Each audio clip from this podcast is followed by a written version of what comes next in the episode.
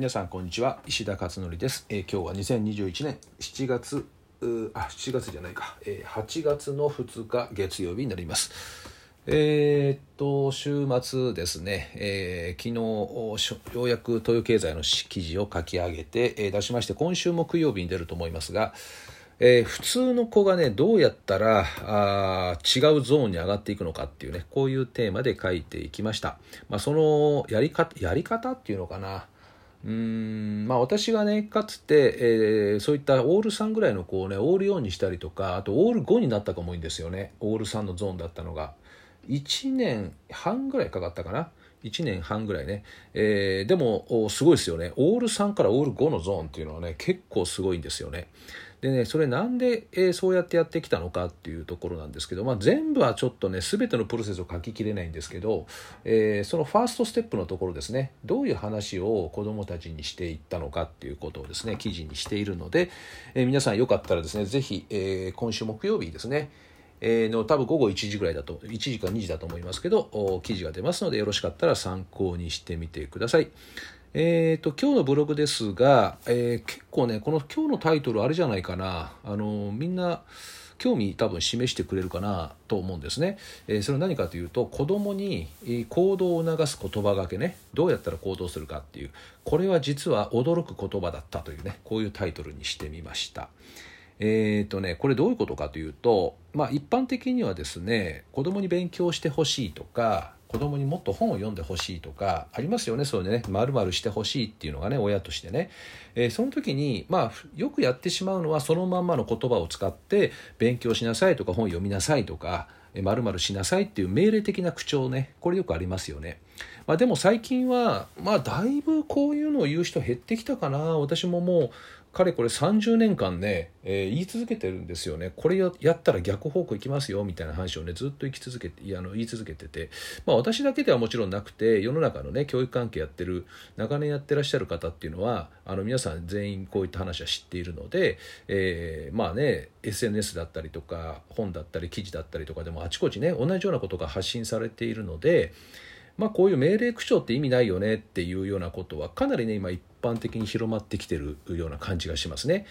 えー、ただですねその次の今度ねステップにみんなこう移行するわけですよ。命令は言っちゃいかんと。命令口調は言っちゃいかんと。じゃあどうしたらいいか。そろそろ勉強した方がいいんじゃないの？とかね、えこんな面白い本があるよ。とかね、えー、〇〇やってみようか。みたいなこういうねいわゆるサジェスチョンってやつね。日本語で言うと示唆する、えー、お誘いみたいな感じね。えー、示すなんかこうほのめかすっていうのかな？示すほのめかすとかねそういった言葉になるかな、えー、こういった言葉がけをするように大体ななるんですよね。あの命令口調はダメって言われるとですね大体こういった、まあ、あの言葉になっていくと。でこれはまあ別に私はねそんな悪いとは思わないけどね悪いとは思わないけれども、まあ、実質的にはこれもね命令系の派生版かなという気がしますよね。命令命令的な口調のちょっと形が変わったやつね。えー、だからまあ実質的な命令に近い、感覚で伝わることもあるんじゃないかなというふうに思いますよね。まあ、ただこんな面白い本あるよっていうふうにおし知らせてあげることでそれをきっかけに子供があの興味を持つ場合もあったりするんでね一概にアウトじゃもちろん全然ないんですけど、えー、ただまあどうだろうね親が勧めるものはつまらない本って思ってる子の方が多いんじゃないのかななんかねもしかしたら、えー、それまでの親子関係にもよるけどね。えー、だからあんまり効果は期待はできないかなと思っているんですねこういう言葉もね。でじゃあどうするかっていう話ですよねどうするか。でそれがまあ驚くべき言葉だったっていう話なんですけど、えー、結局ですねこういうことなんですね。親自身が自分に向かって言葉がけをするってことなんですよね。子供には言わないんですよ。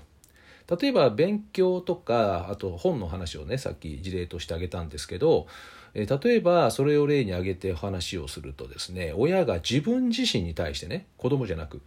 さあこれから勉強しようとかあこれから本読もうとか読書しようとかえるを始めようっていうのを自分自身に対して言葉にしてしまうということなんですね。でこれを子供に間接的に聞かせるということですね。ただ間接的に聞かせるんですけどえー、わざとやってるわざと聞かせてるなっていうふうに子供が感じると逆効果になりますよね。えー、何言ってんだみたいな感じで子供はね、えー、意識しちゃうのでだから無意識な感じっていうのかな自然な形ですっとこう出てくると子供も意識をしない中で自然と BGM のように入ってくるとその言葉がねでそうするとどんなことが起こるかというとですねえー、ある原則があってねその原則っていうのは子供は親から言われたことはやらないけども親の感情を受け取り親のやってることを真似するっていう原則があるんですね。えー、なので親から言われたことはやらやらないけど親がやってることを真似しちゃうんですよね。なので、えー、親自身が自分に言葉にしてねでしかもやってしまうとこれ言葉にしないで黙々と勉強やってたりとかね黙々と本読んでるっていうのでもある程度効果があるっていうのはあちこち言われてるんですけどただ私はそこにですねあえて言葉にしてから行動を移しちゃうと親がですね。えー、ということを一回ね試してみていただきたいなっていう感じがしていて、まあ、あの悩んでる場合ですよ。親御さんがね 子供が行動しないっていうことで悩んでる場合はね。でねどれぐらいこれやるかっていうとねまあ1ヶ月かな。1ヶ月間、うん、だって1回2回やったとこで変わるわけないじゃないですかこういうのってね。大体ねあのー、週間形成は最低大体3週間って言われてるんで20日間？21日、えー、できれば66日って言われてますよね。長期記憶に入るのは66日って言われてるので、えー、だから2ヶ月かそれはね、まあ、2ヶ月はちょっとさすがにね最初からそれ考えるとしんどいんでまあ最初は2週間やってみて、えー、できれば1ヶ月4週間ぐらいまでいけるとですね、えー、何かしらの行動変容が起こるというふうに、えー、思っています。これはね本当面白いんですよね人間っていうのはね。だって今の子どもの様子っていうのは小さい頃からのあのまあ、今のね子供がまだちっちゃい時は違うけども子供がですね中学生高校生ぐらいになってくるとよく子供のこと観察してみると面白いこと分かりますよ。自分と一緒一緒じゃないって。親は。親がね子供をいてあこれ何自分みたいな。でね自分のことって意外と分からないですよね。似てるとかって分かんないでしょ皆さん。ね喋り方が子供とね私が似てるとかって分かんないでしょみんなね。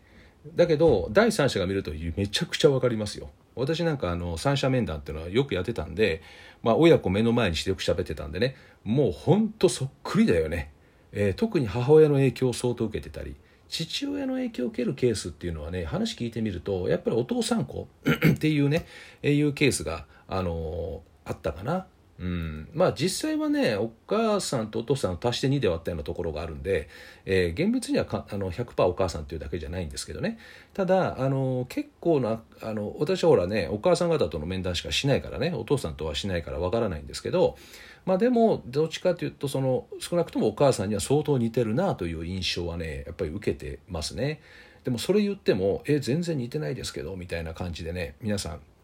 自覚できないですよね。私なんかもね思ってたもんね。自分の母親と同じと思ってないから全然。ところが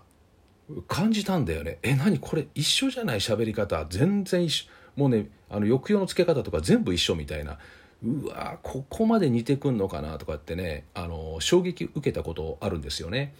だからそういったね、えー、ことを考えてみると子供っていうのはやっぱり自然の中でね無意識のうちに親のやってることをそのまんま受け取ってったりしてるんですよね。あと感情もね。だからそういった意味でワクワク系の話をしてみたりね私はね。するじゃないですか。親が親自身が人生自分の人生楽しみましょうとかね。あと親自身がまず何かやってみましょうとかね。いう話ですね、えー、これをぜひですね言葉も付け加えてやってみるということを実験としてねえー、されてみるといいかなというふうに思います。まあ、夏休み中はねあの結構ダラダラ感が出る時期なんで子供もなかなか効果はちょっと出にくいかもしれませんけどね夏はね、えー、そういったほら余暇とかあの、ね、遊びとかそっちの方に休み中だから気が緩んでるんでそっちの方に心がガーッと動いちゃうからね子供はだから少し影響が受けにくいかもしれないんですけど